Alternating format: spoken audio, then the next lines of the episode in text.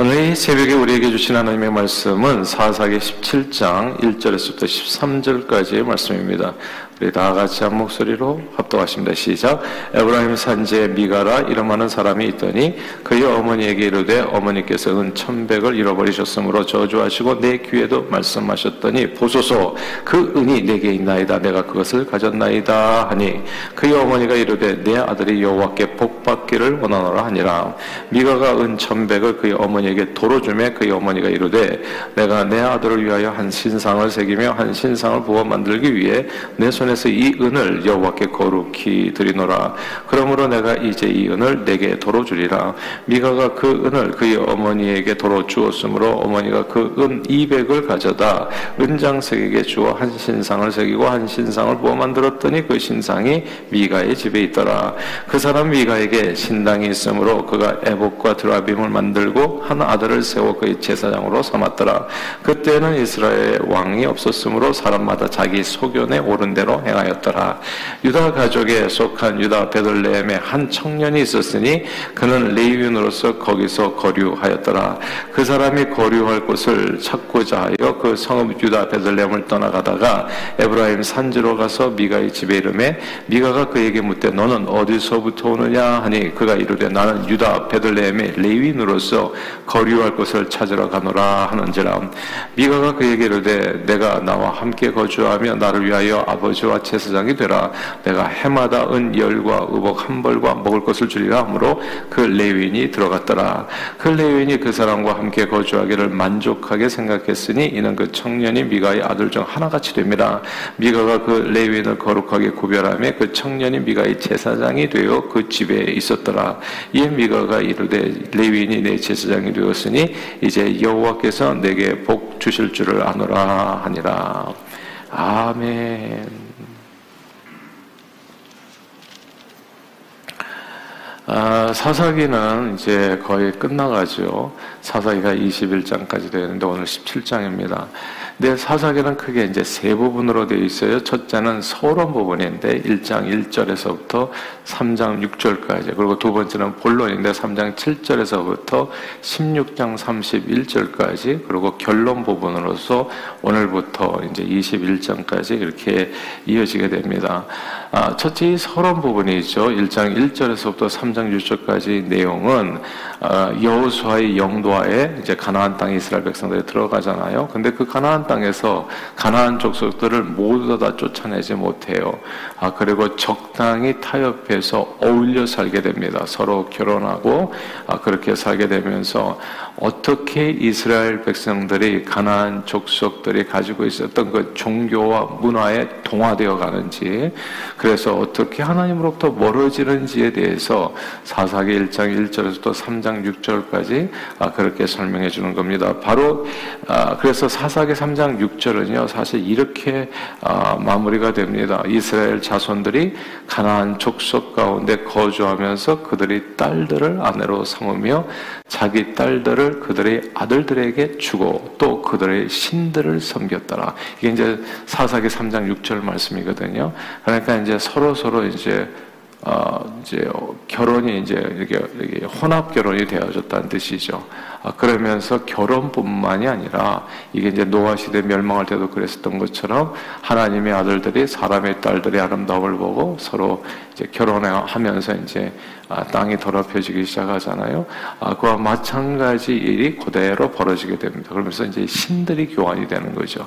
그래서 여호와 신앙을 가지고 있던 이스라엘 백성들이 이제 세상 잡신들을 바알과 아세라 신들을 함께 섬기는 일이 벌어지게 됩니다. 이렇게 사사기 3장 6절이 이제 서론 부분으로서 마무리가 되어지는데 바로 이어지는 3장 7절서부터 이스라엘 자손이 여호와의 목전에 악을 행하게 됩니다.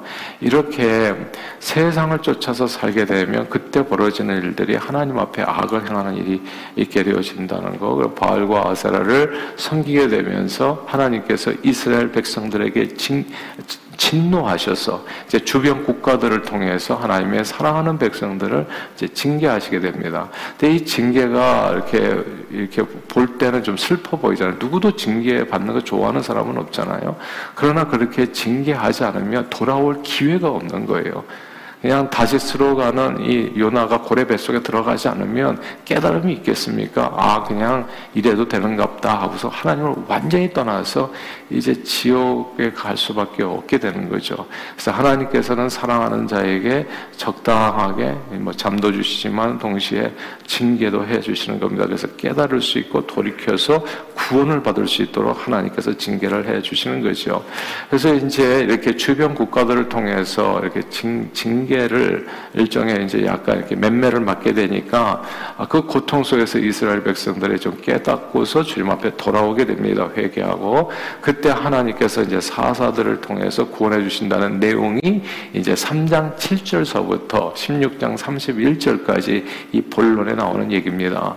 이제 이 본론 이 부분에서는 사사들이 약 12명이나 나와요. 그러니까 그냥 간단하게 소개된 사사 여섯 명, 아 그리고 좀 이렇게 아, 긴 이야기로 이어지는 사사 여섯 명.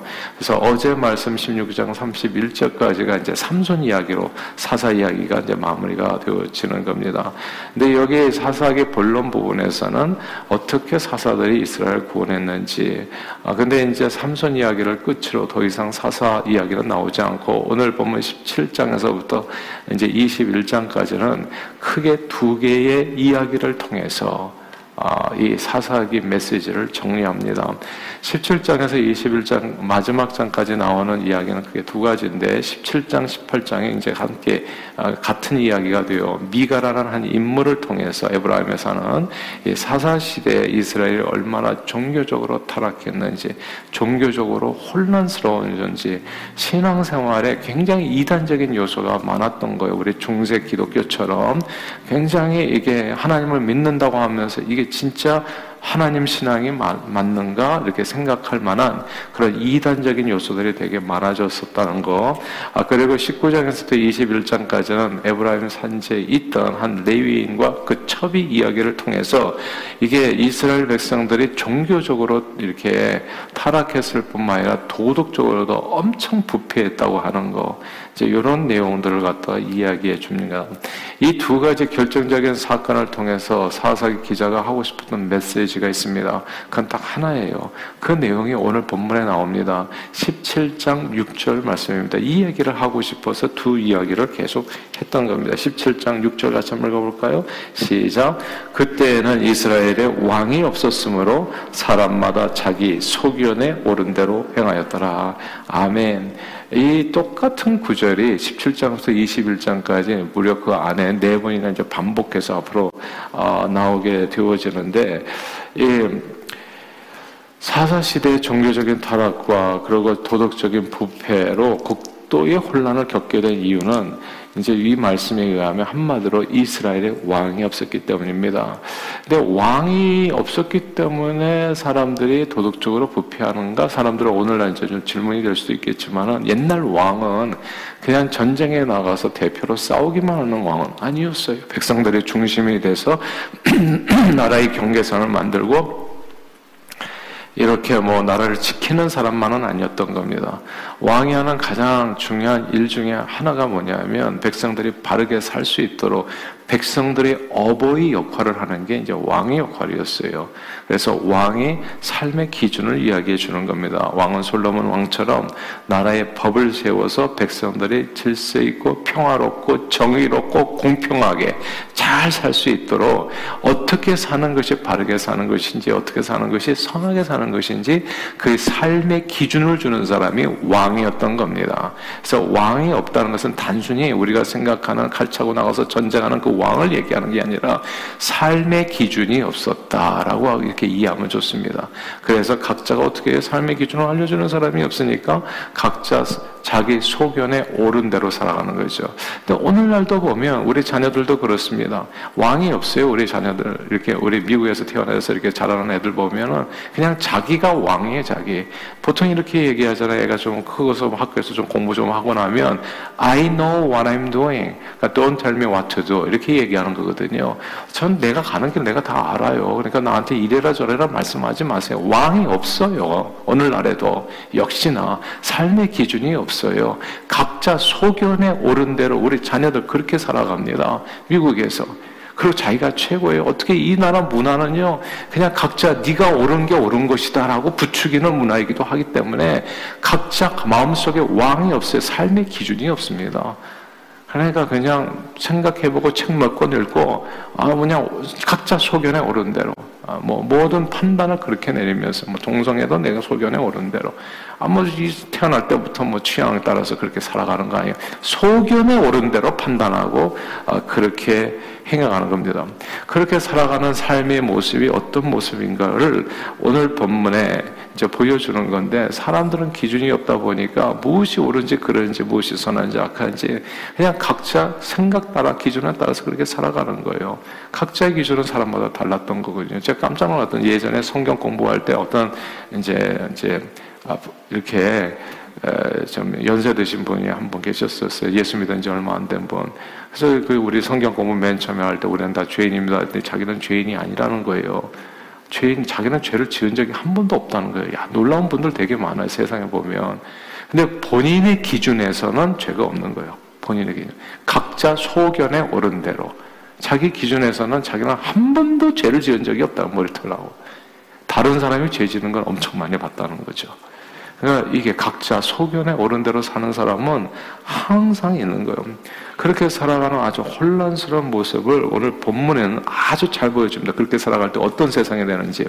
자, 에브라임 지파에 미가라는 사람이 있었어요. 근데 이 사람이 아들인데 어머니가 있었죠. 어머니 돈을 훔칩니다. 그러니까 어머니가 자식을 저주하는 거예요. 이, 이런 썩을 해가지고 이제 자식을 저주한 겁니다. 돈을 훔쳐가다니. 이렇게. 그러니까 이게 어머니하고 사이가 벌어져가지고 갈등이 있어. 아마 어머니가 재산이 많았던 것 같아요. 근데 이 재산을 다 제대로 상속받기 위해서는 어머니와 갈등하면 이게 좀 이렇게 계산적으로 이렇게 도움이 안 된다 생각했는지 그냥 미가가 어머니에게 자기가 훔쳤던 돈을 다시 돌려줍니다. 여기까지도 꽤 이해가 되지 않는 내용인데 그 다음에 접입 가경입니다. 미가의 어머니는 자식에게 돌려받은 돈으로 미가를 위해서 참 착한 아들이다 하면서 미가를 위해서 내가 선물 하나 줄게 하면서 만들어준 게 신상인 겁니다. 우상을 만들어주는 거예요. 그 은 200을 들여가지고 멋지게 우상 하나 만들어주는 겁니다. 또 이 미가가 또 이 우상을 또 잘 받아요. 감사함으로 받습니다. 근데 미가의 집에는 마침 또 신당이 있었던 거예요. 그래서 미가는 자신의 신당에 어머니가 만들어주신 신, 신상을 모셔다 두고 우상을 이렇게 신상과 신당은 있는데 여기를 이렇게 관리하는 관리자가 없잖아요. 이 사람이 좀 부자였던 것 같아요. 그러니까 관리자를 두기 위해서 자기 아들 중 하나를 또 제사장으로 임명합니다. 어디서 누구한테 들었는지 제사장이 필요하다 해서 제사장을 임명하고 제사장 옷인 이제 또 에봇도 만들어 입혀줍니다. 드라빔도 만들고.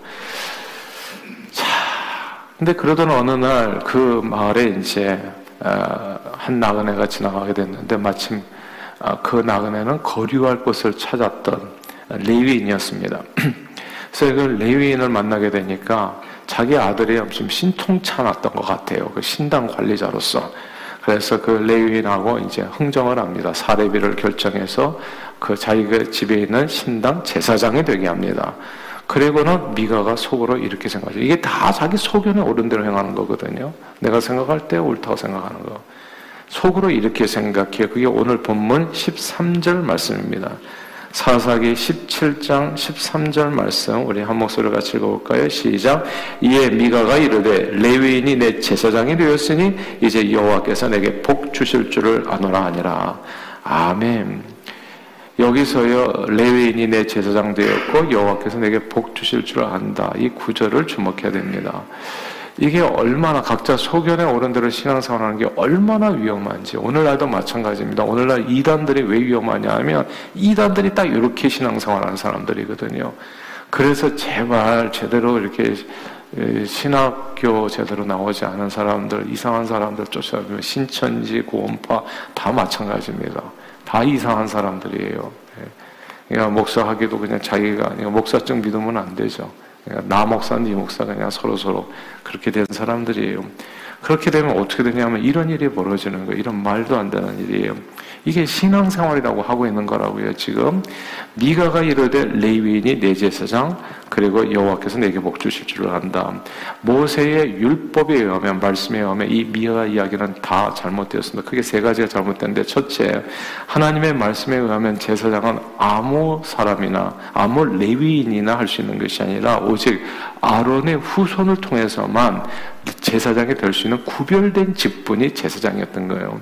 레위인들은 대다수의 레위인들은 이제 그 성막에서 이렇게 돕는 일을 하는 것이 레위인이 했던 일이고 제사장 직분, 직분은 대제사장 물론 아, 아론의 직속이지만은 아론의 후손 가운데 이제 제사장 직분을 하게 되어 있었던 겁니다.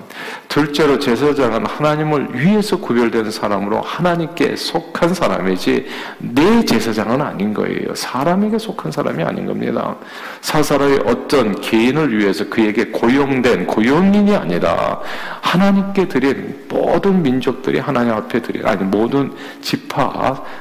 이스라엘 백성들이 하나님께 드린 11조로 하나님 앞에 드린 예물로 사례를 받는 사람. 그래서 사람이 사실 자기에게 돈 주는 사람을 위해서 이제 내 보스라고 일해가지고 근데 그 보스를 위해서 이렇게 돈 주는 사람을 위해서 일하는데 제 세상에 사람에게 월급 받으면 누구를 위해서 일하겠어요? 그 사람을 위해서 일하지 않겠어요? 그러나 하나님께서 주시는 이렇게 아, 그 사례를 받아서 일하게 되기 때문에 제사장은 누구를 위해서 일해요? 하나님을 위해서 일하는 사람이었던 겁니다. 하나님에 속한 내 제사장이 아니죠. 개인적인 하나님의 제사장이죠. 그리고 세 번째로 미가의 신앙은 기복 신앙이었습니다. 미가는 제사장을 만들어서 하나님 앞에 제사 드리면 하나님께서 복 주신다고 믿었습니다. 그러나 성경은 이렇게 얘기하잖아요. 하나님께서 원하시는 제사는 상한 심령이요, 통해하는 마음이요, 말씀에 순종하는 삶이요. 그렇죠? 하나님께서 제사 드리는 것보다 하나님의 말씀을 청종하는 것을 하나님께서 그렇게 기뻐하는 걸 알지 못하느냐고요. 또 미가 선지자가 그렇게 얘기했나요? 하나님께서 원하시는 제사는 오직 정의를 행하며 인자를 사랑하며 겸손하게 하나님과 동행하는 것이 아니냐. 바로 이런 내용이거든요. 근데 미가는 그저 제사장 그냥 어용으로 만들어 놓고 그렇게 제사 드리면 자기가 복 받을 줄 알았어요. 이게 얼마나 이단적인 신앙 어, 행태냐고요. 이렇게 자기 근데 자기 소견에는 이게 하나님을 제대로 믿는 거라고 생각했던 겁니다. 아 그리고 하나님께 복 받으리라고 생각했어요. 완전히 이단적인 신앙 행태로 아, 하나님을 섬겼던 겁니다. 미가가 이렇게 완전히 엉뚱하게 잘못 생각하고 행하된 이유가 오늘 본문에 나오잖아요. 그때는 뭐가 없었다고요? 왕이 없었기 때문이다. 그러나 왕이 없었다기보다는 만왕의 왕 대신 주님의 말씀이 없 없었다고 이해하는 것이 좋을 겁니다. 왜냐하면 성경은 태초에 말씀이 있었고 말씀이 하나님과 함께 계셨고 말씀이 곧 하나님이시라 말씀했기 때문입니다. 그러므로 왕이 없었다는 것은 왕의 말씀, 말씀이 없었다고 이해할 수 있습니다. 그리고 말씀이 없으면 어떻게 돼요? 사람들은 각자 소견에 옳은 대로 행할 수밖에 없습니다. 우리가 밤낮없이 성경을 주하로 묵상하십시오. 오늘 이 새벽에도 하나님의 말씀을 듣고 그리고 뭐 보아케이남지 이런 성경 통독 과정을 통해서 계속 성경을 읽는 이유는 딴 게 아니에요. 성경을 읽지 않으면 우리는 각자 소견에 옳은 대로 지금 이때에도 이 시대에도 그렇게 행할 수밖에 왕이 없는 게 아니라 하나님의 말씀이 없으면 그러면 결국은 그는 각자 소견에 옳은 대로 지금 이때에도 행할 수밖에 없다. 그래서 교회는 다니지만 하나님의 말씀을 잘 모르시는 분들은 교회 안에서도 엉뚱한 생각 말씀하시는 분이 미가 같은 사람이 한둘이 아닌 겁니다. 오늘날에도. 이렇게 각자 소견에 옳은 대로 생각하면 어떻게 되겠어요? 결과는 패망입니다. 이제 내일 이 제 말씀에 이제 월요일 날 이제 같이 연결해서 이제 말씀을 같이 나눌 예정인데 거기 보면 이제 미가는 결국 다 빼앗기게 돼요. 복음 복음커녕 모든 것을 다 잃게 됩니다. 그러니까 이런 내용이에요. 하나님의 말씀을 모르고 행하게 되면 자기 각자 소견대로 그러면 결국은 그러니까 이단이 무서운 까닭이 난 게 아닙니다. 진짜 선무당 사람 잡듯이 엄청나게 삶이 완전히 망가져 버려요. 예, 잘못된 신앙은 살아의 신앙 없는 것보다도 못할 때가 있어요. 왜냐하면 잘못 가는 길이거든요. 수없이 다치고 망합니다. 비전이 없는 백성은 망한다는 어, 성경 구절을 아실 거예요. 많은 목사님들이 인용하기도 하고 비전이 없는 백성은 망한다는 성경 구절이 원래로 읽어보면 이렇게 되어 있어요. 잠언 29장 18절이거든요. 원래 이렇게 되어 있습니다. 잠언 29장 18절을 우리 화면을 보고 같이 한번 읽어볼까요? 잠언 29장 18절입니다. 화면에 안 나오나요? 자, 그러면 제가 그냥 읽어드릴게요. 묵시가 없으면 백성의 방자에 행하거니와 율법을 지키는 자는 복이 있느니라. 이게 비전이 없으면 백성이 망한다는 내용이 여기는 묵시가 없으면 백성이 방자에 행한다. 근데 같은, 결국은 아, 같은 뜻이기도 해요. 여기서 묵시라는 말은 revelation 계시의 말씀을 뜻합니다. 하나님 말씀이 없으면 계시의 말씀이 없으면 그러면 망한다는 뜻이에요. 그거를 이제 계시의 말씀을 비전으로 해석하기도 하고 그래서 계시가 없으면 그러니까 비전이 없으면 망한다 이렇게도 이제 이것을 읽기도 합니다만 그러나 이 본뜻은 그겁니다. 하나님의 말씀이 없으면 망하게 된다. 그러나 하나님의 말씀 율법을 지키는 자는 복이 있다는 겁니다. 오늘 우리는 사석의 본문을 통해서 계시의 말씀이 없는 세상을 보고 있습니다. 그 세상은 각자 소견에 오른 대로 행하는 혼란스러운 세상. 오늘날에도 말씀이 없는 세상은 모든 것이 혼란스럽습니다. 무엇이 옳은지 무엇이 선한지 알지 못해요. 낙태 문제 무엇이 옳습니까, 여러분? 무엇이 선한 거예요?